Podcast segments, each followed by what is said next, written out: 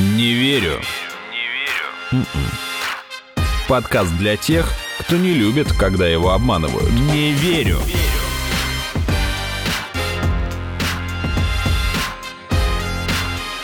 Не верю.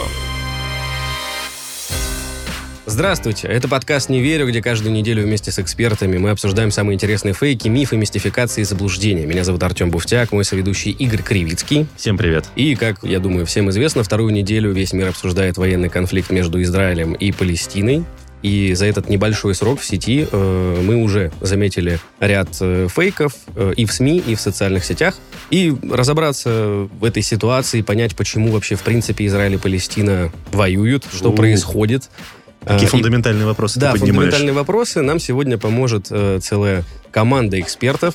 Это продюсер арабской редакции «Радио Спутник» Лина Андрейченко. Привет. Здравствуйте. Корреспондент арабского спутника Кристина Малык. Всем привет. И руководитель представительства РИА Новости в Израиле Алия Судакова. Всем привет. Ура! Мы всех представили. Ура!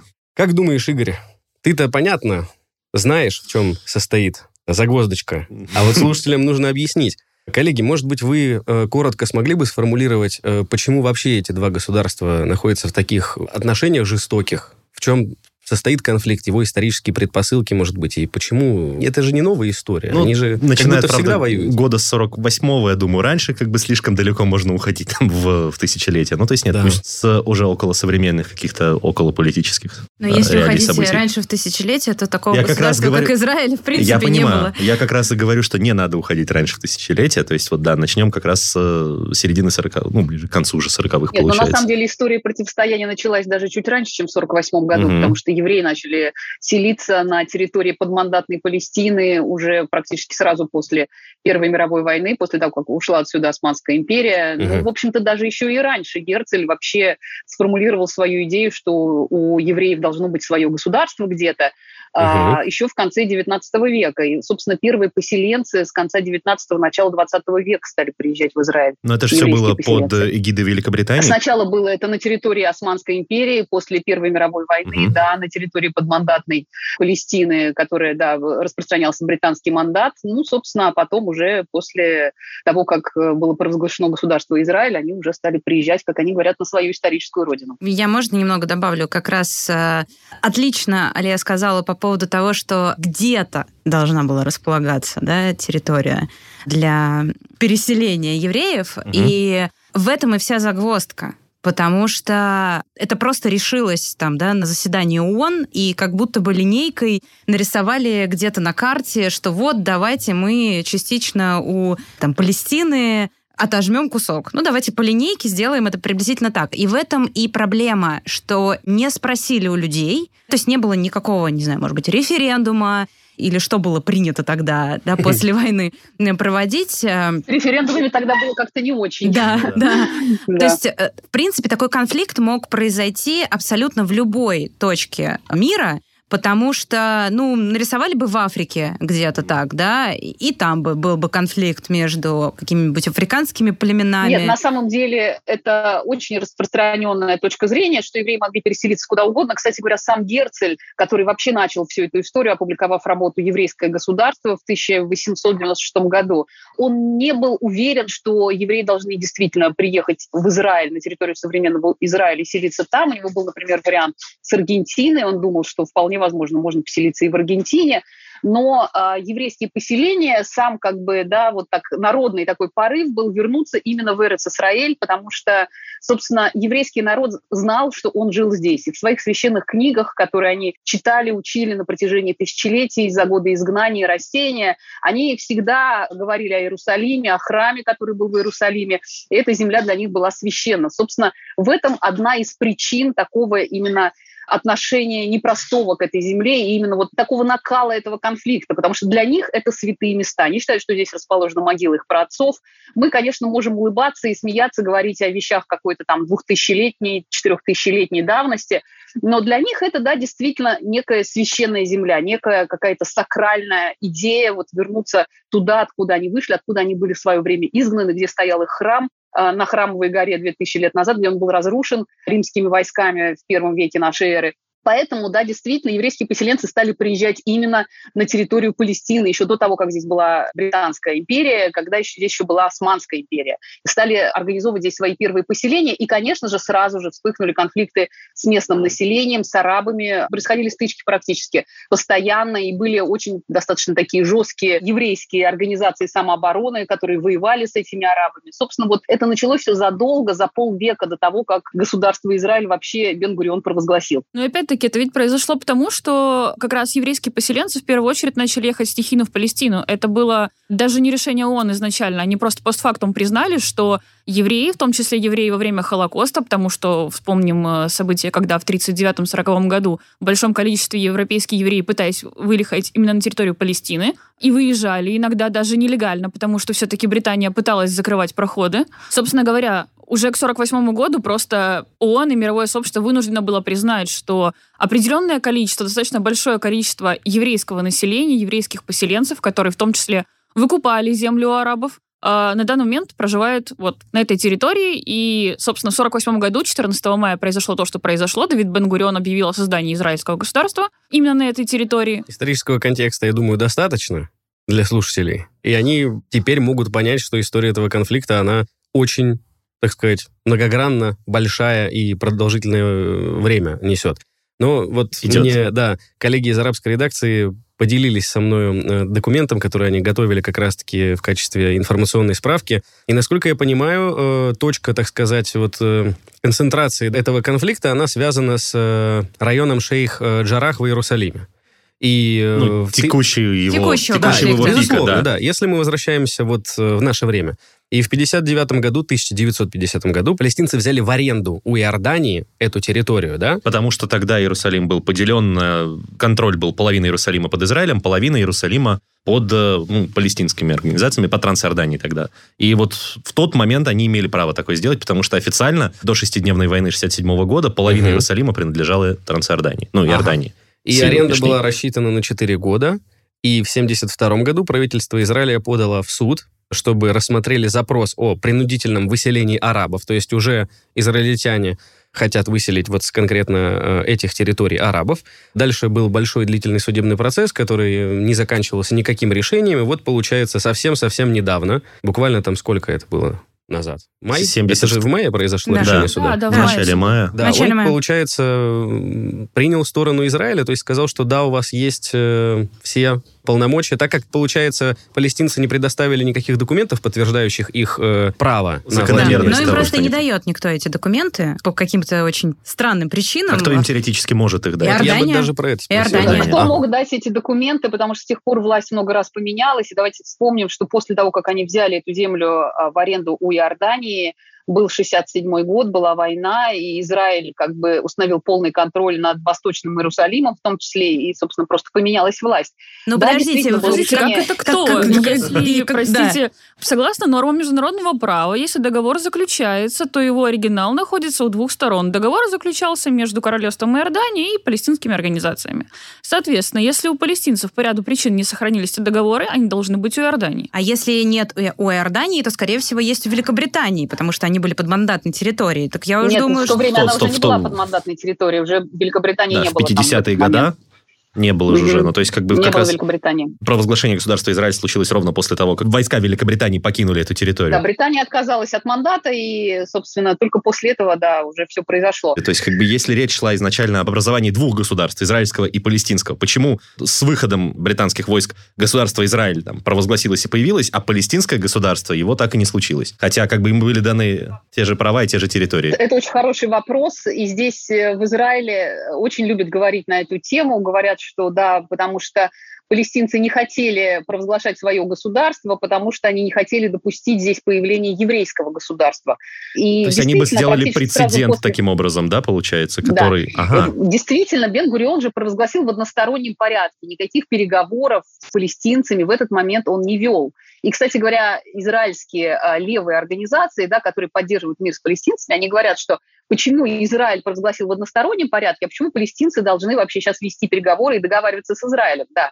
А израильтяне как бы правы, те, которые считают, что, собственно, историческая правда за ними, и что они не должны, в общем-то, особо никак договариваться с арабскими соседями, они говорят, ну вот они упустили свою возможность, они изначально начали с нами воевать, как только мы провозгласили свое государство, они хотели нас сбросить в море. Да, действительно, это был очень популярный лозунг э, вот во времена такой вражды, и, собственно, периодически он до сих пор иногда в каких-то подстрекательских э, речах встречается.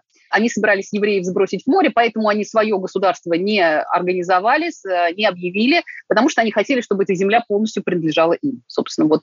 Удобно. Но, да, действительно, начиная с 90-х годов в Израиле предпринимались, на самом деле, раньше гораздо. В Израиле, понимаете, очень разные есть политики, очень разные есть идеи. Есть идеи э, мира, есть идеи установления как бы добрососедских дружеских отношений с палестинцами, угу. есть идеи таких вот правых ну, ястребов, которые да, хотят полностью как бы эту землю получить под свой контроль и говорят, мы не знаем никаких палестинцев, это не государство. Самые крайние вот как бы правые радикалы, они говорят вообще, вы знаете, у нас тут есть э, сколько, более 20 арабских государств, вот, пожалуйста, палестинцы могут ну, ехать хорошо. туда, мы готовы То есть им там. В Израиле да, получается две такие, стороны. Даже... А, коллеги, а в Палестине какие настроения? Там тоже полярная ситуация или Палестина настроена однополярно? То есть нет, сразу евреи уезжайте. То есть если в Израиле, вот Алия говорит то, что разные настроения существуют, Готовы то, вступать в переговоры, да, хотя бы там мириться.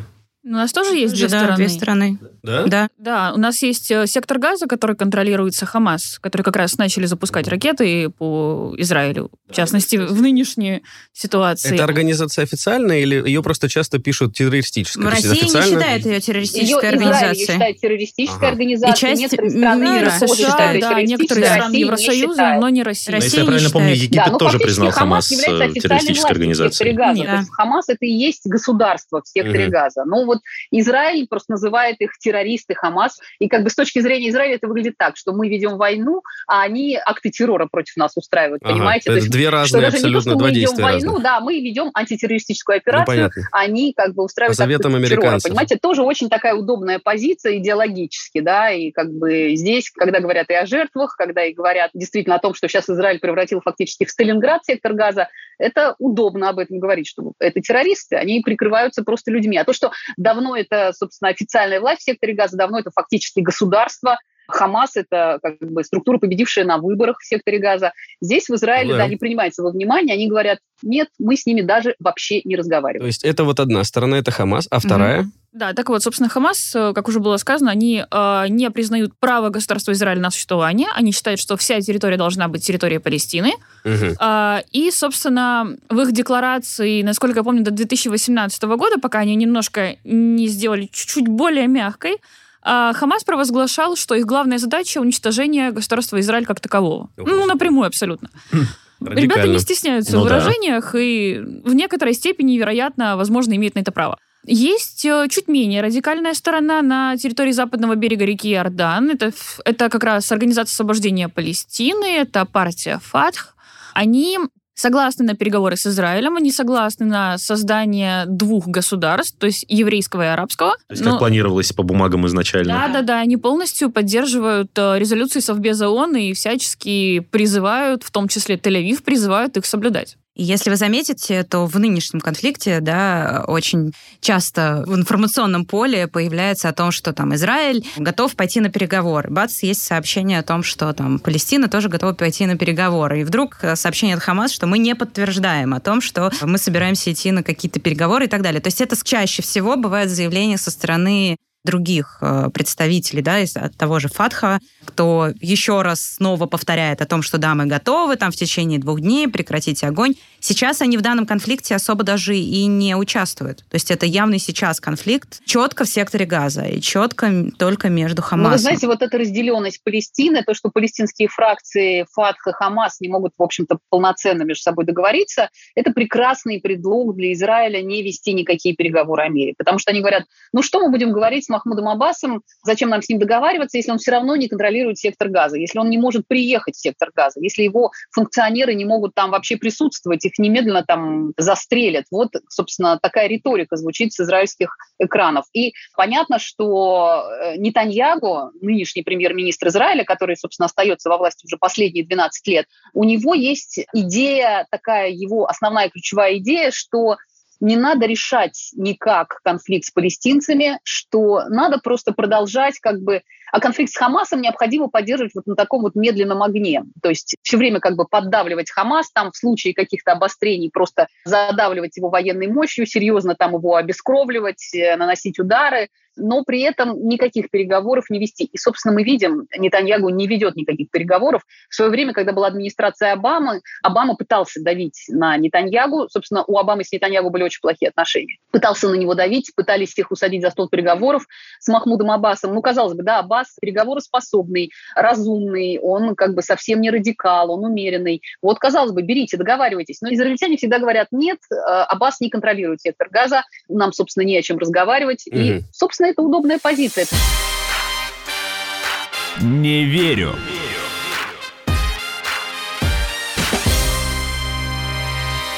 Хорошо, а если, получается, настроенная на ведение диалога с Израилем, Палестина. там часть Палестины, это власть, соответственно, как-то договориться с Хамасом или полностью приведет к тому, что вся Палестина будет, допустим, подчиняться им, не изменится ли их там риторика и позиция? Потому что сейчас им выгодно говорить, что мы готовы к диалогу с Израилем, потому что вот есть плохие Хамас, они вот э, хотят воевать, а мы не хотим. Ну, а если сменится, Но так сказать, власть говорят, на них? что это плохие Хамасы, и они там не хотят э, вести какой-то диалог. Ну, смотрите, э, в прошлом году, в позапрошлом, там мир перевернулся, да, и многие арабские страны, которые, в принципе, не шли на переговоры с Израилем, вдруг стали с ним дружить. А что случилось? Ну вот что А, случилось, ну, да? Да не это был случилось. процесс, Нормализация инициированный- произошла, был, на самом да. деле, процесс, инициированный Дональдом Трампом. А, на самом деле, это была очень хитрая история. Трамп такой, он вообще достаточно неожиданный политик, э, человек Появился неожиданных решений. агент. Вот он предложил свою сделку века, да, и предложил свою сделку века, которая вообще звучала очень странно. Там было очень много как бы странных решений, которые шли в разрез с такой традиционной линией американской администрации. В частности, например, он сказал, что он не возражает против того, чтобы Израиль аннексировал части западного берега. Мгм. Потому что мы знаем, что на западном берегу, собственно, там, где вот Палестина, да, та часть, которую контролирует Фатх и Махмуд Аббас, там Израиль, не переставая, строит свои поселения. Поселения за зеленой чертой. То есть за той линией, которую в свое время прочертили международные организации, которые были утверждены Ословскими соглашениями. Израиль там просто ставит свои поселения. Там огромное количество израильтян живет, по-моему, треть миллиона. Естественно, эти поселения расширяются, людям нужны новые дома, они там, я не знаю, рожают детей, там женятся и так далее. Им нужны новые квартиры, они строят и строят. Это Захватывают землю. является одной из основных причин конфликта. Звучит и, собственно, как-то не это очень, то, да. из-за чего Мгм. да, из-за чего, собственно, переговоры невозможны. Потому что, понимаете, когда, допустим, Махмуд Аббас садится за стол с Нетаньягу, а Нетаньягу одной рукой вроде что-то там подписывает с Аббасом, А другой рукой строит дома? строит на его территории строит дома, понимаете, это странно. Поэтому каждый раз звучит фраза Израиля «Мы готовы на переговоры без предварительных условий». Но что значит без предварительных условий? Это значит, мы не останавливаем строительство в поселениях, мы продолжаем их строить, но мы при этом давайте будем договариваться. Естественно, Аббас на это пойти не может. Аббас говорит, что давайте мы сначала заморозим строительство в поселениях, Слушайте, какая а, выгодная позиция у. Израиля. Фантастика вообще. да, остановим этот процесс и будем договариваться. Поэтому очень многие не разбираются, собственно, о чем идет речь. Но Нетаньягу говорит, понимаете, в Израиле вот крайне правая часть общества, кстати, правые идеи, как показывают последние выборы, становятся все более и более популярны в Израиле. Левые просто практически потеряли какое-либо влияние на электорат. У них очень небольшое сейчас количество мандатов в нынешнем Кнессете. Партия Авада, которая вообще стояла в свое время у истоков государства Израиль и была как бы серьезной конкурентной силой. В свое время она даже была правящей партией. Вот в 90-е годы да, она была правящей партией. Была серьезная борьба между Ликудом, который возглавляет Нетаньягу, и Авадой. Была такая, скорее, двухпартийная система. То сейчас это Авада, которая еще буквально 6 лет назад набирала там по 20 с лишним мандатов, сейчас съежилась до каких-то там 5-6 мандатов. То есть она превратилась в такую минорную партию.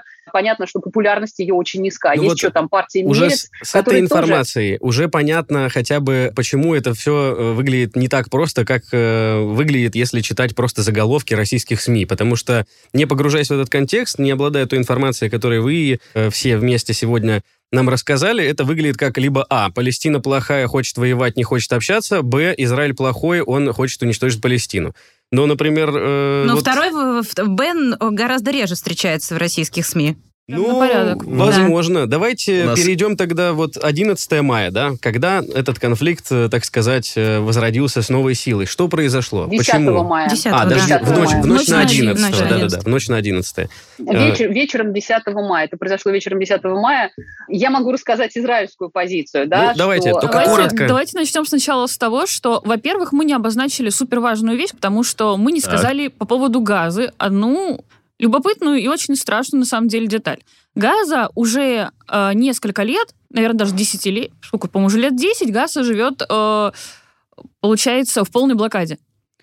То есть, чтобы э, все понимали, в Газе Ну, нет торговли. Полная блокада. Потому что они полностью зависят от Израиля, они полностью закрыты, у них нет собственного рынка, у них нет никаких э, выходов во внешний мир. У них вообще нет никакого сообщения с внешним миром даже. Соседи есть Они же они- граничат- они же граничат с Египтом. страну. Да, это, это Да. невозможно. Египет тоже закрыл границу, получается, с газы по ряду причин. Они открывают КПП очень-очень редко. Например, впервые за несколько лет КПП Рафах был открыт только вот, получается, в это обострение, потому что нужно было гуманитарную помощь доставить. И самое, что интересно, что э, гуманитарную помощь Израиль не разрешил доставить э, в Газу. Там было заявлено определенное количество машин, и Израиль разрешил пропустить только 4 или 5. Хотя там целым миром собирали гуманитарную помощь для Палестины, и сегодня э, Израиль не пропустил эти машины. Вы знаете, нет, мне есть что возразить. Израиль вчера пропускал эти машины, и это было еще одной такой очень важной идеологической историей для местного телевидения, потому что через КПП Керем Шалом пропускали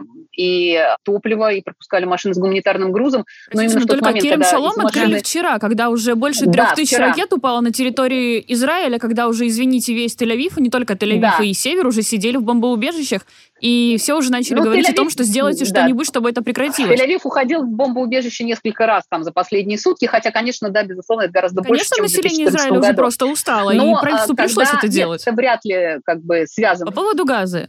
Там нет ни торговли, там нет работы, людям периодически банально нечего есть. Та помощь, которая доставляется из других государств, потому что, ну, как мы все знаем, иногда финансовая помощь Палестине собирается, как уже Лина говорила, действительно всем миром. Это не только гуманитарная помощь, это регулярные финансовые отчисления. Как правило, их приходится тратить банально на еду и какие-то средства первой необходимости, которые нужны населению. Да и даже электричества своего по факту у них нет, и Да. водопровода тоже.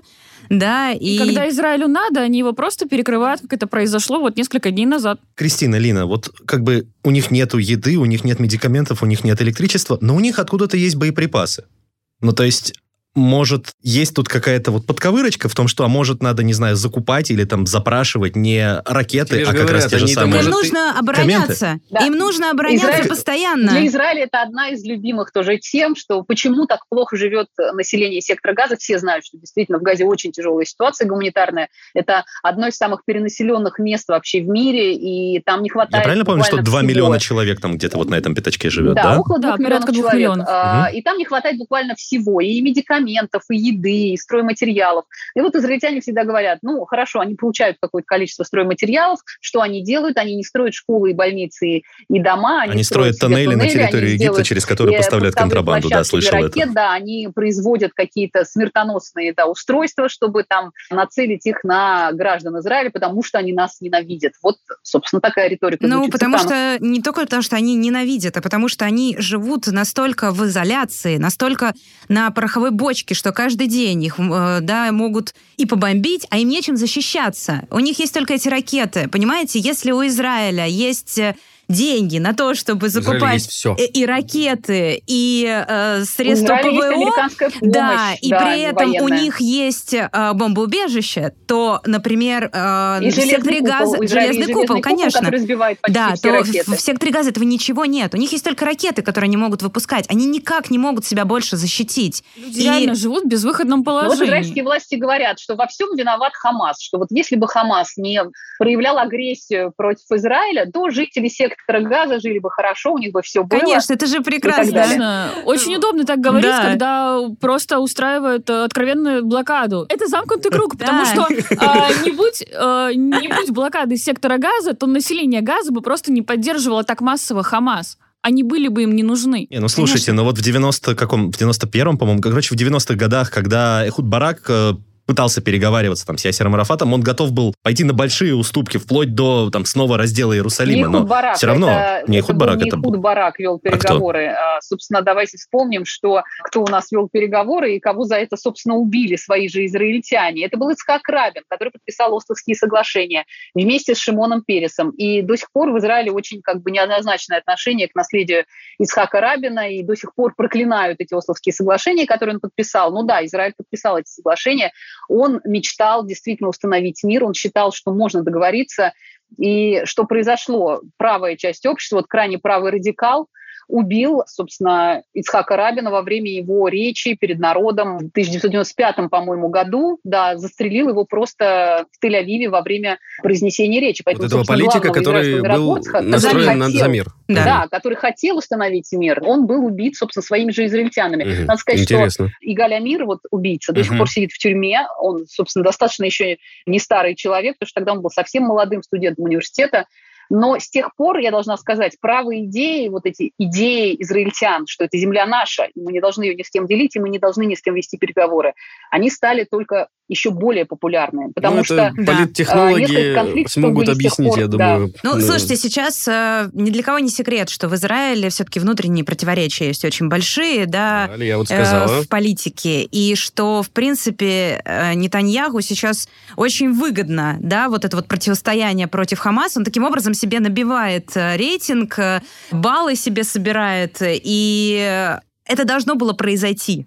Это могло произойти, может быть, чуть-чуть раньше, но мне кажется, что знаете, да, пандемия да, просто это не немножко ваша сдвинула. идея. Во время Да. пандемии мы вообще наблюдали такой мир во время чумы. Вы знаете, я даже удивлялась, думаю, ну как так вообще полная тишина? Значит, умеют вот жить мирно, понимаете, когда политики не влезают. никаких попыток там напомнить жить мирно, да.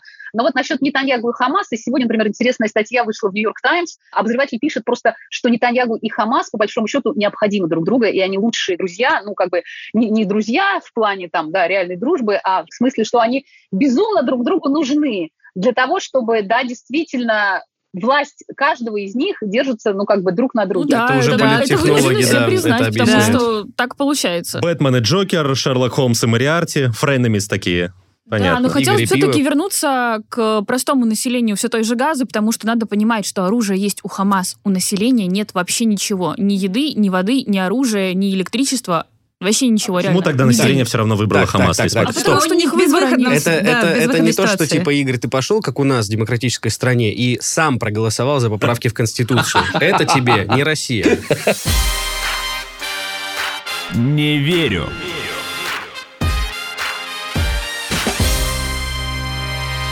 Зафиксируем, значит, ситуацию. Итак, к 10 мая у нас есть там... э, Многовековой конфликт. Многовековой конфликт. У нас есть Хамас, который пришел, сказал, я здесь э, главный, намерен вести как минимум жесткую политику, либо открытые конфликты с Израилем. Израиль, в принципе, тоже как бы левой рукой строит дачу на берегу Иордана. Правый говорит, что я готов подписать договор, но вроде не готов. И, в общем, то есть очень все остро, горячо и накалено. И тут, получается, в ночь на 11 мая еврейская часть города праздновала День Иерусалима, правильно?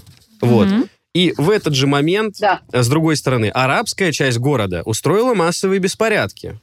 Ну, не на Начались- пустом же месте. Столкновение с полицией. Вот, да. И по их предположениям, там находился якобы склад оружия с боеприпасами палестинских демонстрантов. Тут в дело вступает Хамас. Это все еще в течение, я так понимаю, одних суток происходит. Из сектора Газа поступает вот этот ультиматум, о котором все писали, что у Израиля... Освободить храмовую да, гору. есть всего два часа, иначе, в общем, э, Хамас нанесет превентивный удар, если можно так сказать, просто удар. Вот, Израиль, если я не ошибаюсь, проигнорировал это все, и, в общем, Хамас слово пацана свое сдержал. Ну, примерно все так и было. И получается, как вы сказали, у Ну, Тель-Авива да, есть железный купол, было, да, он там с чем-то да, справился, подоплеку. и потом полетели ракеты в обратную сторону. Вот это, к слову, если коротко нашим слушателям постараться объяснить основной ход событий. Вот, На самом деле, вы знаете, напряженность на Храмовой горе в Иерусалиме, она нарастала на протяжении всего месяца Рамадана. Этому было несколько Мгм. причин. А, ну, во-первых, многие в этом обвиняют израильских силовиков, а, пограничную полицию, которая как бы обеспечивает порядок на Храмовой горе в том числе. Все время происходят какие-то конфликты между мусульманами и вот э, пограничной полицией, но действительно по статусу КВО, который существует в отношении Храмовой горы, израильская полиция имеет право, пограничная полиция имеет право обеспечивать порядок на Храмовой горе. Но вот на этот Рамадан там было принято несколько таких жестких решений, которые в конечном итоге вот и сыграли так плохо. Во-первых, полицейские перегородили площадь площадку у Шхемских ворот, где собиралась мусульманская молодежь после молитв. Естественно, это объясняли как бы безопасностью, что вот вы видели, что произошло там на горе Мирон, где в Израиле там в массовой давке погибли 47 человек, да. и вообще там коронавирусные до сих пор там ограничения действуют, поэтому не собирайтесь. Ну, то есть они в некоторой вот. степени начали ограничивать э, свободы мусульманского населения. Да, а на самом деле нужно понимать, что в ночь с 10 на 11 мая, перед тем, как все произошло, буквально, наверное, две три, может быть, недели СМИ как с израильской стороны, так и с палестинской, с арабской стороны подогревали, на самом деле, население, потому что в израильских СМИ, в израильских соцсетях показывали, какие откровенно кошмарные, ужасные мусульмане здесь вообще не люди устраивают непонятно что, какие-то сборища и чего они вообще хотят, опять, наверное, чего-то устроят. А в арабских СМИ, в свою очередь, показывали картинки, как кошмарные, ужасные еврейские полицейские бьют дубинками палестинских детей и девочек, какой кошмар, как можно с ними разговаривать. Вот они даже в Рамадан на нас нападают. Классика. Поэтому и с той, и с другой стороны Трафик. весь этот межэтнический конфликт, в который все выплеснулось вот в последние дни, это все подогревалось. Но при этом это продолжает сейчас подогреваться не только в СМИ, но и в социальных сетях. Очень много фейков появляется, проверить их невозможно. То есть мы не можем говорить о том, что 100% вот это фейк, а вот это не фейк. Какие-то видео проверяются, какие-то нет. Но то, что появляются видео о том, как на территории Израиля там избивают там, полицейские да, или военные избивают журналисток арабских, девушек при этом, понимаете, отбирают камеры. В Израиле девушки не, служат в армии. Не дают, по-честному. Ну, мужчины, мужчины бьют, не а, девушки. Тогда нечестно. Да, да, нечестно. Хотя... Как э, бомбят, бомбят здания, в котором располагаются Аль-Джазира, в котором располагаются располагается Associated Press, и им не разрешают э, забрать свою технику, свои документы. То есть было предупреждение о том, что сейчас э, будет бомбежка этого здания. Э, звонит э, глава, да, кому принадлежит это здание, и просто умоляет, дайте нам, пожалуйста, 10 минут. Дайте нам 10 минут. Этих 10 минут никто не дает. Тут же летит ракета.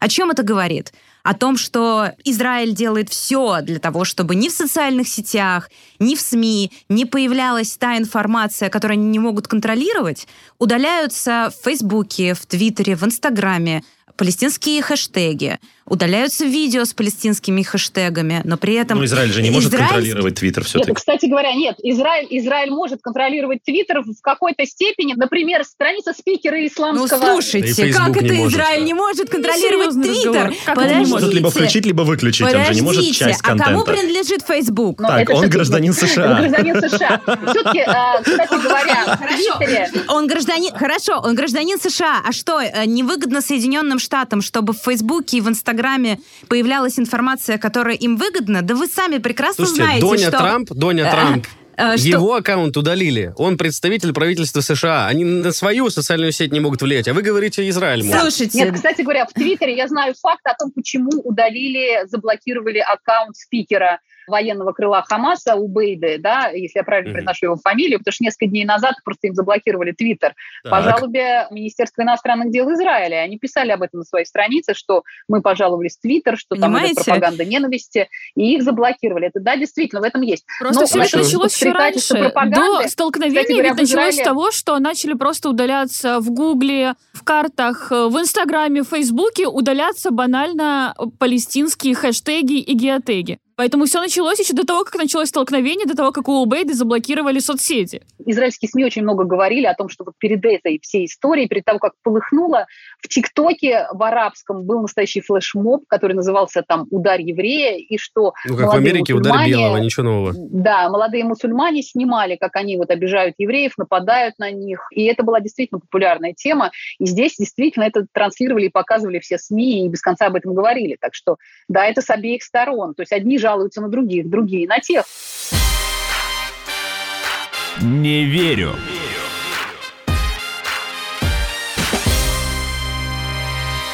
Я хотел про фейки сказать, кстати, вот если э, начинать да, с э, 10-11 мая, мне показалась интересным история про то, что как раз-таки арабский мир, он разгонял э, такую фальсификацию по поводу пожара в мечети Алякса. Не, Они- не а- пожар, два а- дерева а, горели. вот, Два дерево дерева горело. А Загорелось они- рядом. Дерево Да. загорелось в 10 метрах, но они нашли ракурс, как будто бы пожар был за мечетью, и начали разгонять, что, мол, э, значит, израильтяне настолько оборзели, что они нашу святыню, она вторая, Подожгли. чуть ли не Третья. является. Да? Третья. После да. Мекки и Медины. Вот, да, взяли и подожгли. Но, благо, с этим вроде быстренько разобрались, потому что выложили остальные фотографии, показали, что все в порядке, и Слушайте, этому фейку ну, не это, дали. это же, ну, сложно назвать прям фейком-фейком, потому что тут же связано... Я не думаю, что человек, который это снимал, специально снял с такого ракурса. То есть он находился там, может быть, и снимал, и выложил, и сказал, что вот горит. Ну, мы с вами тоже бываем свидетелями разных а, событий, и можем их увидеть, может быть, под другим ракурсом. Я там помню, же есть деле. опровержение. То есть Да, потом... было. Я и и говорю, никто, фейк да, быстро задавили. никто дальше Но, кстати говоря, не развивал. говорят, вот вы сами подожгли там деревья около своей Ой, мечети, потому что вот тут вообще непонятно петарды. абсолютно. Ну, а И, палестинцы кстати говорят, говоря, что да, это из-за светошумовой гранаты, которую Да, кинул которую Израиль. кидали, Так что... кинул Израиль. Используют Вообще петарды непонятно, кто чего это с этим деревом произошло. Тем более, если мы Выпилите снимаем все все сейчас в прямом эфире, как это у нас происходит, обычно выкладывают все это в соцсети, так быстро не поймешь, кто, чего, когда, кто подпалил это несчастное дерево, почему, Нет, за фейк что. не в том, что горело или не горело, а фейк в том, что вот увидели, что горит, и сразу бросились говорить, что а это из-за них. Игорь, вот я, тут, я тут согласен с коллегами, что, возможно, если бы я был в эпицентре событий, и мне бы показалось, что горит, я бы тоже выложил и сказал, Конечно, горит. Ситуация да. спорная, но есть как минимум несколько факапов, которые э, легко детализировать. Первый, это то, что представитель израильского премьера Афир Гендельман, если я не ошибаюсь, выложил в Твиттере видео запуска ракет с подписью о том, что боевики Хамаса стреляют по Израилю из населенных пунктов. А, но в общем, начали пользователи сети эту всю историю разворачивать, выяснили, что нет, это 2018 год, и вообще это Сирия. операция Сирия, да, да. Асада против повстанцев в городе Дарьев. Э, Он Дарья. извинился, э, Дыра. Гендельман удалил, я, насколько я помню, эту публикацию из Твиттера. Ну вот, к примеру, просто мне кажется, когда уже официальный представитель власти и настолько высокопоставленный э, позволяет себе вот что-то, ну, типа, у у тебя же есть там, не знаю, пресс-секретарь, ну, спроси там как-то. А, С другой стороны, у нас ребята-арабы, которые разгоняют э, с фейковых аккаунтов э, в соцсетях якобы, значит, публикации израильских солдат, да? израильских солдат. Мы просто обожаем убивать, только что сбросили бомбы на детей. И Цахал такой, вот, смотрите. Но, как бы, опять же, ребята из сети быстренько отслеживают появление профиля, там, историю, и понятно, что это фейк, и вообще это не израильская армия, и что начинается. Можно вот другой пример привести. Фейк о похоронах постановочных в Газе. Значит... э, Голливуд. Б- Болливуд. Ну, Да, они же потом тоже представили. Потом, да. Потом, но какое-то время. Слушайте, Да, ну смотрите, вот да, выложили Здесь они... в Израиле это очень активно обсуждали. Слушайте, ну смотрите, вот да, выложили Можно они... мы сначала расскажем, Да. да, типа в чем суть? А, конечно. Для слушателей. Палестинцы в секторе Газа устраивают э, фальшивые похороны. То есть они несут э, какое-то тело, значит, включается сирена, ребята бросают тело, потому что ему уже не надо, какая разница. Но оказалось, что ему надо, он встал и тоже убежал. И, соответственно, Израиль Ну, такой... на территории «О, Израиль такое смотрите, происходило исторически. Они врут. Мы, ни одна ракета вообще не попала в мирных э, людей, там вообще никто не умирает. Да, Вот. конечно. Но потом Ну, оказалось, и- что... Да. Да, но потом якобы. оказалось, не что говорят, это что двойной вообще фейк. никто не умирает. Ну, я- Говорят, я умирают, но утрирую, очень часто в конечно. этом виноват сам Хамас, потому что ракеты взрываются удобно. сами. Вы запускаете ракеты, и они взрываются на территории На Газа. территории, да, Газа. ваших Но потом выяснилось, Мгм. что это видео тоже, оно сделано в марте 2020 года, и вообще там эта история связана и с иорданскими подростками, и с фейками, и, в общем, непонятно, тикток Вроде это бы или, эти или- или ребята фальсификация. типа как э, пытались обойти карантинные ограничения таким образом, что вот мы вышли на улицу как бы поэтому. Похоронить кого-то. Ну, типа, да. Вау. В общем, я это веду к тому, что вот две недели, и за две недели, когда я анализировал ситуацию, количество этих фейков, если честно, мне показалось очень большим. Ну, То есть это, это не прекращающаяся какая-то Вы просто история. стали за этим следить внимательно. Количество Безусловно. фейков э, было и во время событий в Сирии. Если бы не эти фейки, например, там бы вообще война могла не начаться. То есть там все из-за фейков и разгорелось, по большому счету. Там было настолько их много, что их никто не просто... Тогда, в 2011 году, их особо никто и не проверял, скажем так. Поэтому очень многое подогрело там население, в том числе и благодаря этой, ну, в скобках, там, в кавычках скажем, этой фейковой информации. Но вот сейчас просто прозвучала одна фраза э, у Али, что мне стало даже как-то грустно, да, по поводу, там что-то про погибших говорили, да, но вот, например, на сегодняшний день со стороны Палестины уже 219 погибших, и из них 63 это дети. А со А эта стороны... информация чья? Предоставленная Палестиной. Это информация палестинского Да, а со стороны Израиля 12 погибших и двое детей. То есть, э, несмотря на то, что 3600 ракет уже было, да, в сторону Израиля Но запущено. в Израиле очень эффективно Железный действует купол. железный Да, купол. он да. просто 90 полностью плюс процентов, Ну, если то есть Да. вы понимаете, да, разницу в Понимаем. количестве? И поэтому вот эти фейки, которые, да, вот эти Полливуд, да, про там погибшего и так далее, сейчас палестинцам уже нет смысла даже такие фейки снимать, потому что сейчас на глазах палестинских детей умирают их родители. И мы... У палестинцев вообще есть телефон и интернет? У меня вот этот вопрос больше есть. Слушайте, Потому что такое есть, чувство, что разгоняют эту историю вне Палестины. Есть, но, честно говоря, с этим проблемно. Ну, он есть, но вы же понимаете, что там очень долгое время нет света. Я к этому и Да, спрашиваю, что э, ощущение, что интернета. эти фейки, они идут со стороны других заинтересованных Да. участников Ну да, и просто когда тебя конечно. регулярно бомбят, тебе некогда снимать эти фейки. Да. А учитывая, Ну, что Палестина реально то да. да, утонула в крови сейчас, объективно, судя по количеству жертв, ну им просто сейчас не совсем до этого. Давайте Но вот при этом там каждый день гибнет очень, действительно много людей, да, и сейчас, э, ну, мы буквально недавно записывали семью одну, мы договорились о том, что вот мы сейчас возьмем у вас комментарий, женщина, у которой погиб ребенок, да, мы Так. хотели с ней пообщаться. Пока мы ей звонили, мы попали на ее мужа, который сказал, что только что она погибла, и еще их двое детей.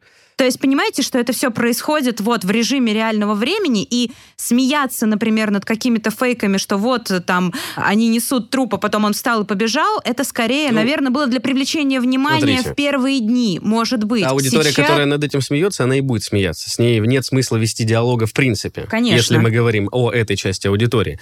Тут другое дело, что получается народ Палестины, он между молотом и наковальней. С одной стороны, Хамас, который ни шагу назад мы будем тут умирать, но ни пяди земли евреям не отдадим. С другой стороны, Израиль, который, ну окей, хотите воевать, воюйте. Абсолютно так есть. получается. А Они абсолютно несчастные люди, которым некуда бежать Ну да, и в. Израиле все время говорят, что в гибели мирных граждан Газы виноват только Хамас, который продолжает обстрел израильских городов, а у нас нет такого количества погибших только благодаря тому, что у нас эффективный Ну, железный купол. купол и Желез- и бомбоубежище. система бомбоубежищ. Кстати, в каждом доме о, есть о- фейках насчет ракет в Газе. Мне понравилась тоже история про то, что в Твиттере, э, значит, выкладывали грузовик, на котором ну, установлен ряд ракет. И э, эта публикация э, была, кстати, в произраильском аккаунте в США.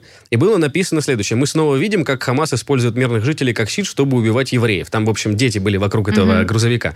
В итоге выяснилось, что это фото было, во-первых, снято э, в 2018 году, размещено в Фейсбуке и с подписью, что это север Израиля. И, в общем, эксперт организации Billingcat Арик Толлер, он считает, что на видео муляжи ракет, а не реальные ракеты, которые используются в армейских маневрах.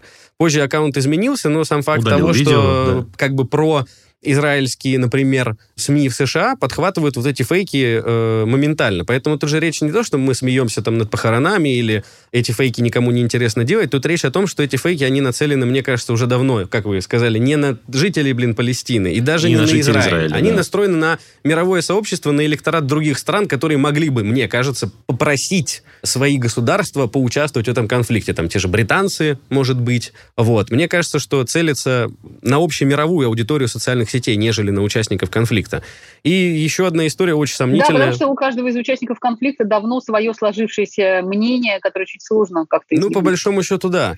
В израильских, в российских СМИ появился фейк о том, э, что, значит, пропагандисты Хамаса прикрепили фотографию девочки э, из Инстаграма и сказали, что она погибла при... э, Израильском авианалете. Да. И в итоге Не якобы... авианалете, а Да, о бомбежке. Бомбежки. И издание, не знаю, насколько можно ему доверять или нет, «Новое известие», оно заявило о том, что они нашли маму этой девочки, она живет в Подмосковье, и, мол, это вообще фейк Хамаса. Но это просто к примеру того, что у нас как будто собственные очень свои фейки уже далекие возникают. какие-то руки в Да, Подмосковье. вы знаете, да, и да, я далее. думаю, что найти Просто нашли Но так известие же это потому что, тоже- да, действительно, к сожалению, это происходит. Дети действительно в Газе гибнут, и гибнут мирные жители. Да, и мы не давайте закончим, мне кажется, на последней истории. Я не могу сказать, что это фейк, но она просто очень спорная. Вот Значит, как раз вы, наверное, и прокомментируете, правда Да. это или нет. Вот Израиль- совсем свежачок. Израиль обвинил Иран, ну, относительно, обвинил Иран в атаке, э, значит, на голландских высотах. То, что Якобы Иран... территории Сирии С территории иранские- Сирии Иран нанес удар по Израилю. Ой, они любят так говорить. И официальный Да. представитель армии обороны Израиля Джонатан Кинрикус Конрикус, Конрикус. Рикус. на брифинге заявил, что иранские силы э, Аль-Кудс э, запустили с территории Сирии 20 ракет, Вот, и, значит, попытались атаковать линии обороны армии Израиля. Артем, ты цитируешь, так цитирую. Мне нравится просто фраза. 20 ракет и других снарядов. Ну, нет, ну зачем, Камнями да? закидали. Да-да-да. Вот осколками кирпичей. Значит, ну и, естественно, некоторые перехвачены железным куполом. В свою очередь, заместитель председателя Комитета национальной безопасности Ирана уже Хасан Бейги заявил, что Иран не причастен к ракетному удару по Израилю. Это была ответная реакция Сирии на израильскую агрессию. И мне больше всего якобы нравится... перед этим Израиль Да, бомбил это не мы, это Сирию, сирийцы. Это не мы, это сирийцы, и мне понравилась цитата. Значит, Иран не причастен, во-первых. Во-вторых, мы наносили удар по ИГ, запрещенной в Российской Мгм. Федерации организации. в Дейр-Эзор. А, Израиль врет, это уже третий поинт.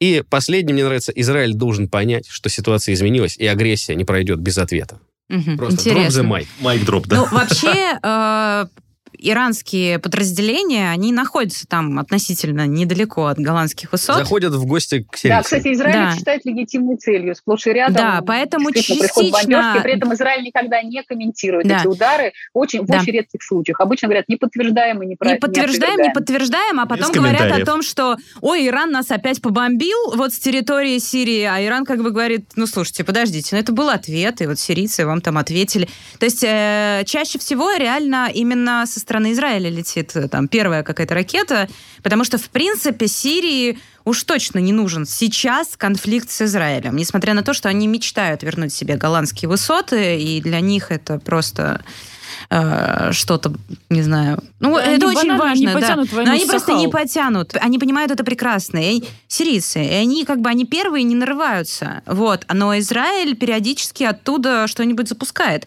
А, по Он иранцам. ВВС, По даже не иранцам, обязательно с да. э, территории Голланд, Да. да. но иногда и ВВС просто Да. летают и бомбят там пригороды Дамаска сплошь и Да, рядом. Да. не расслаблялись? Ну, даже напоминают Нет о они, себе. считают, они, нет, они считают легитимной своей целью, Израиль, израильская армия считает своей легитимной целью проиранские формирования на да. территории Сирии. Они говорят, что эти проиранские формирования – это подразделения Хизбаллы, для которой главная цель – это уничтожить Израиль, и мы их расцениваем как врагов, и мы, в общем, стараемся их И обескровить. что, мол, они там ну, нелегально находятся, и поэтому мы имеем Да. право их э, периодически бомбить. А то, что от этого Да-да-да. страдают э, города сирийские, о том, что как бы Асад официально позвал там помочь Ирана Сирии, да, то как бы Израиль это особо не касается, и они э, понимают, что на- ну, нам на территории Ирана э, тяжело сейчас как-то устраивать новый конфликт. Они вот так вот закидывают свои какие-то, не знаю, и другие, как там было Другие сказано? боеприпасы. Да, и другие Другие снаряды, боеприпасы, да. да, и другие снаряды, да, с территории там то голландских высот, то еще откуда-нибудь вот туда, в сторону. Просто вот эти иранские подразделения, они находятся как раз там на границе, недалеко от Суэйда, недалеко, ой, от, э, Да. от Кунейтры, от Кунейтры. Да, вот, они там обитают, поэтому периодически Да, они становятся там целью. Израиль по понятным причинам считает Иран угрозой национальной безопасности своей, тем более тут вот совсем рядом с границей. Ударить по Ирану они не могут, а вот есть слабая Сирия, по ней вполне можно, а потом пресс-служба Сахал на брифинге скажет, да, а вы знаете, а мы не комментируем э, действия за границами Израиля. До свидания. Нет, Вот и они есть говорят, мы не разговор. комментируем сообщения иностранных СМИ. Это у них э, всегда такая вот железная формулировка. Мы не комментируем И сообщения повезло иностранных СМИ. Медузе. Что я могу сказать? Не верю.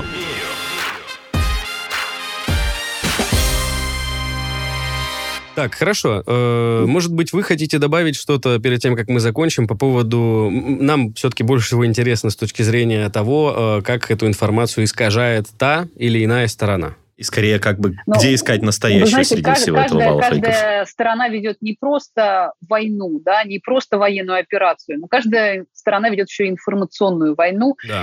И даже, Гибридная. наверное, может быть, победить в этой информационной войне для них не менее важно, чем одержать, собственно, победу на земле. А объективности невозможно в принципе требовать, когда есть какой-то конфликт. Это любой конфликт всегда такой.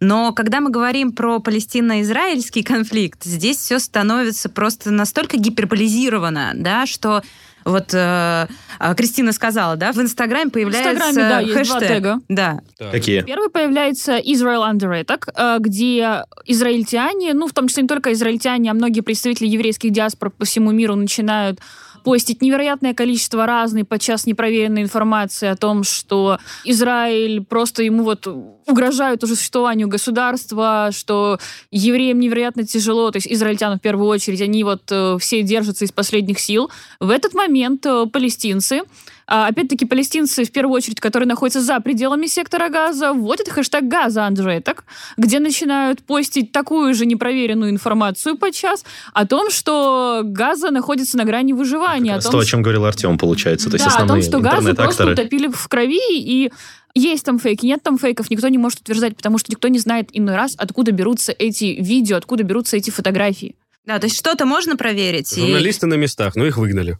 Да, Потом ну, знаете, я вам должна офис, сказать, да. что несмотря на то, что в Израиле есть железный купол, просто несмотря на то, что, да, действительно, небольшое количество погибших в Израиле относительно вот интенсивности обстрелов, жителям южных районов страны правда приходится тяжело. У меня просто есть много друзей, которые живут в Ашкелоне. Они сейчас стараются куда-то уехать. Например, одна там мама с двумя детьми, она просто, у них ракетные атаки буквально каждые там 10-12 минут. И сказать, что им сейчас легко, их просто так вот закрывает железный купол, нет, нельзя, потому что даже если ракета сбивается железным куполом, да, все равно огромные обломки могут упасть, убить, они могут попасть там в бензобак машины. То есть это все очень опасно. И люди не могут выходить, даже зная про железный купол, который все равно 10% ракет пропускает, он не герметично закрывает.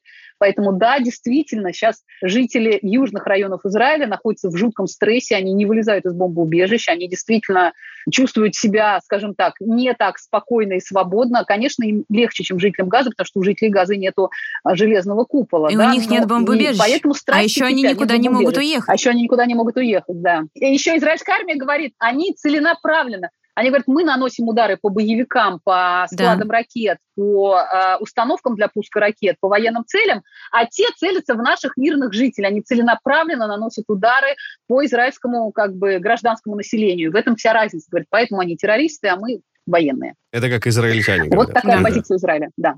Ну, в общем, я так понял, ни к чему мы не пришли. В этом конфликте невозможно к чему-то прийти. Уже 73 года прийти не могут, как минимум. Не верю.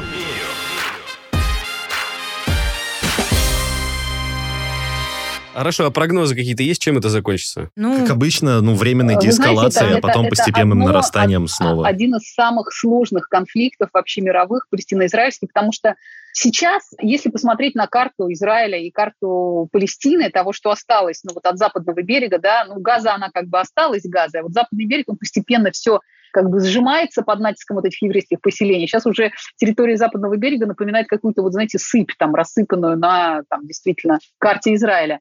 Очень сложно, очень сложно, потому что с одной стороны, все международное сообщество считает, что без двух государств для двух народов проблему не решить. С другой стороны, как провести границы этих двух государств, никто не знает. Понимаете, на одной улице очень часто живут и евреи, и арабы, и каждый из них уверен, что это улица их, понимаете? Где провести эту границу, как разделить эту территорию? Потому что конфликт, он изначально, он не столько религиозный, он не столько межнациональный, он территориальный. И палестинцы, которые считают себя палестинцами, да, они не идентифицируют себя с израильтянами, а идентифицируют себя с палестинцами.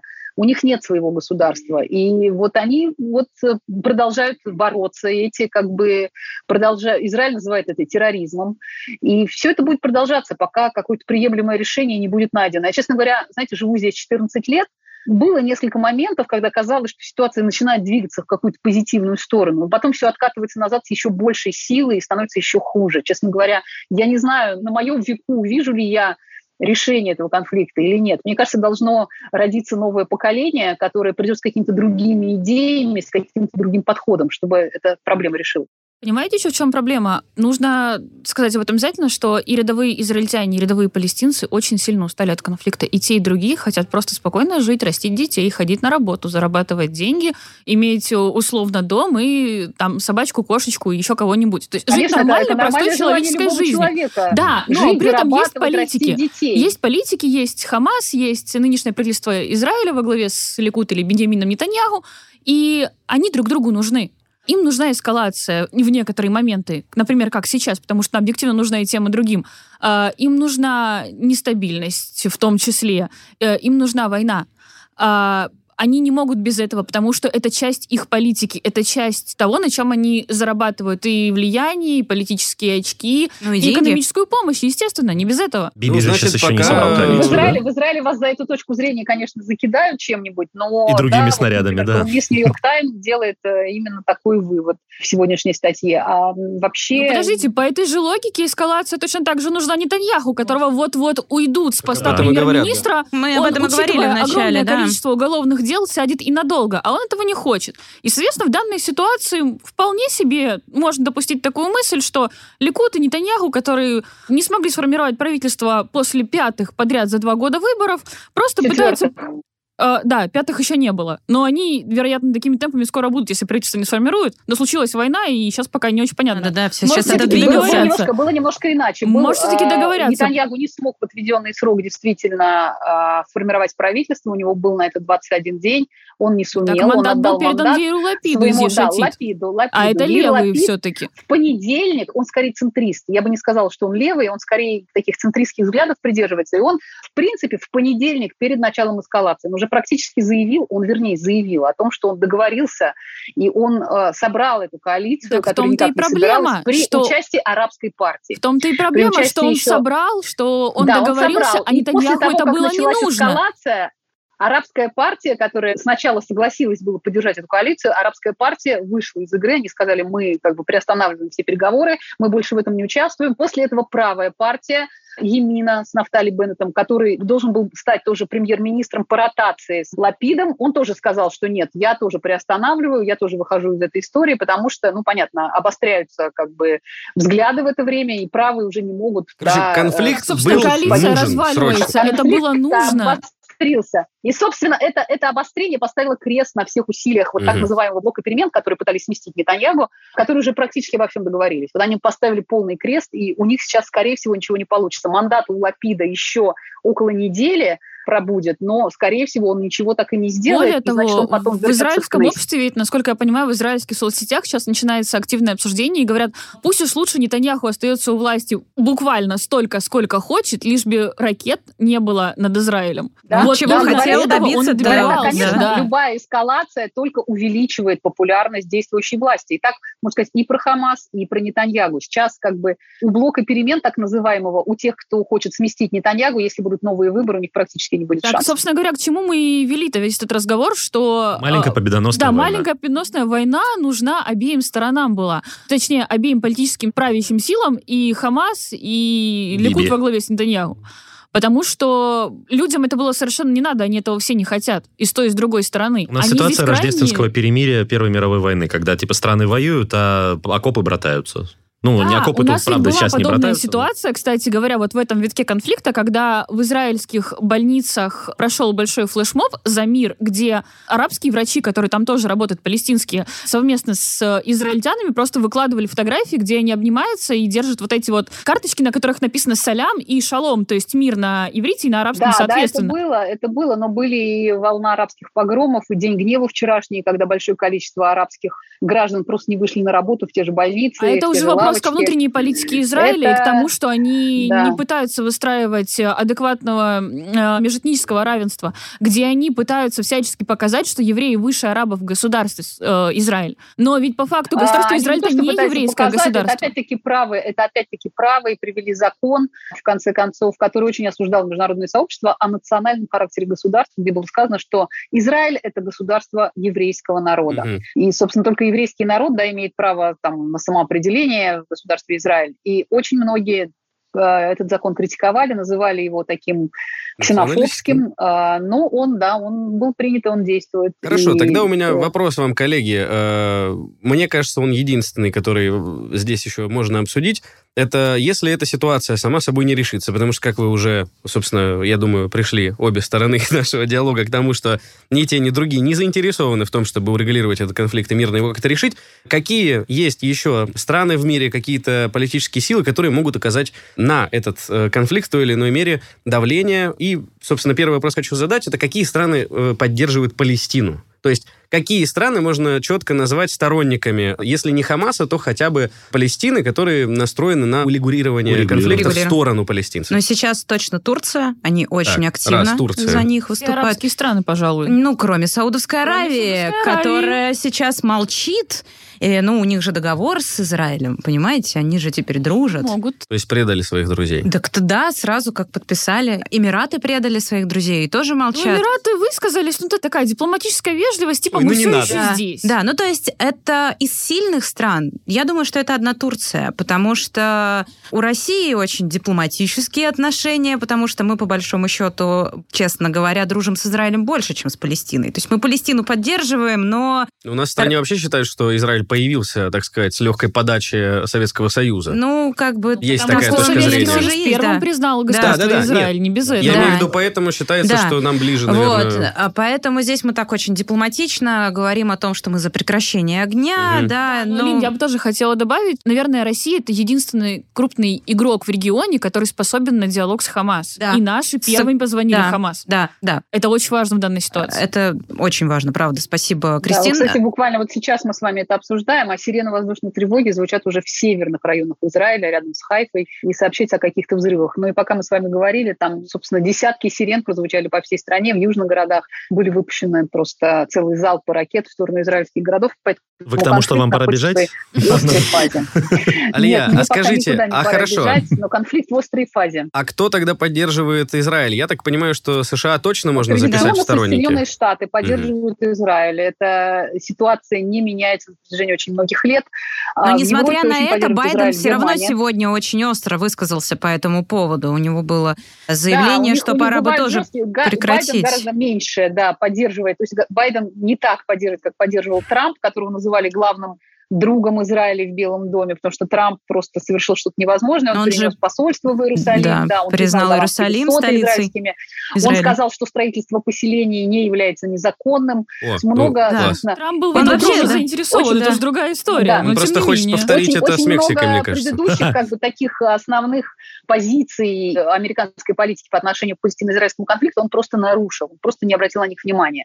Байден сейчас он действует немножко с других позиций, он все-таки ближе к Обаме, который не слишком был в хороших отношениях с Нетаньягу. Ну, просто Но, Байден еще да. ближе к международному праву. Давайте так еще Байден, говорить. да, да, наверное, так. Да, Байден Скорее- вообще такой более традиционный президент американский, более системный, чем был Трамп.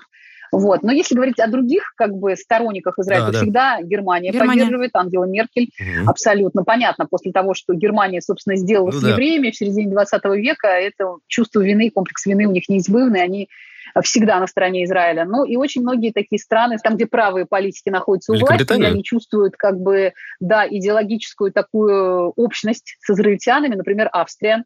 Например, Венгрия почва. тоже всегда, да, да, поддерживает Израиль. И Европа занимает такую как бы политику, что мы Позицию. требуем прекратить огонь там с обеих сторон, мы требуем там не стрелять по мирным гражданам. Что-то в Украине конфликт. как-то... Да, то есть такой как Не, бы почему в Украине тоже требуют просто не делать но- ничего. Ну просто здесь Европа Вот. играет в откровенного кота Леопольда, не без этого, как и большинство стран, потому что а никто ничего Да. не сделает. Да, кстати, по поводу еще того, кто поддерживает Палестину, забыла сказать, это же Иран, конечно же. Ну, я встречал такое мнение и склонен с ним согласиться, что Иран поддерживает э, Палестину, скорее просто, что это как, ну, потому типа... что он сам- против Израиля. А, потому что Иран шиитское государство, и это единственный его способ просто обратить на себя внимание в основном суитских э, остальных мусульманских государств. Что сенпай, обрати на меня внимание. Ну, Хотя бы так. Не Ну, знаю, нет, не совсем. Я думаю, что тут все-таки больше играет то, что они прям, у них очень серьезное противостояние с Израилем, и поэтому все, кто против Израиля, все друзья Ирана. Да, тут срабатывает Ну вот- известная схема «враг моего врага, мой лучший Да. друг». Я ровно об этом, что типа Иран против Израиля, чтобы быть друзьями с остальными арабскими странами, потому что иначе Ну, не Нет. только из-за того, что они шииты, ну, то есть как бы не... Не нужно Да, привязываться к религии. вообще это нет. вопрос региональной политики, Совершенно. скорее, чем шииты, сунниты или еще какая-то Если я деноминация. правильно помню, Катар тоже очень большой друг и союзник Палестины, нет? Катар? Катар, Ну, э, конечно, да. все арабские Катар, страны, да. все арабские страны, Логично. кроме вот вновь приобретенных друзей Израиля в Персидском В заливе, Персидском кроме заливе. Бахрейна и Объединенных Арабских Ну, кстати, Эмиратов. Катар сейчас тоже, Аль-Джазира там выдает такие перлы, поэтому я не думаю, что они сейчас очень сильно на стороне Палестины, ну так, по касательной. Спасибо большое. Я в первую очередь хочу сказать, э, что вы пришли поучаствовать. Напомню, что с нами был продюсер арабской редакции «Радио Спутник» Лина Андрейченко, корреспондент информационного агентства «Арабского спутника» Кристина Малык и руководитель представительства РИА Новости в Израиле Алия Судакова. Коллеги, большое спасибо. Было, конечно, Жарко. В некоторые моменты, да, очень-очень громко и жарко, но мне очень понравилось, что все мы побеседовали друг с другом с большим уважением, а главное, объяснили нашим слушателям, я думаю, очень доступно расстановку сил, острые моменты и показали, что на самом деле здесь э, занимать какую-то однозначно полярную позицию просто глупо, потому что это не тот конфликт, в котором есть плохие и хорошие, а он настолько многогранен и И просто за счет того, сколько он длится, похоронено просто под слоями информационной войны и ее осколков э, настоящая какая-то истина, если она, в принципе, где-то и была. мы До нее не докопаться. но твар. Всего доброго, с вами был подкаст «Не верю», и мы с вами слышимся каждую пятницу. Спасибо. Всего доброго! Всем пока. Не верю. М-м. Слушайте эпизоды подкаста на сайте ria.ru в приложениях Apple Podcasts, CastBox или SoundStream. Комментируйте и делитесь с друзьями.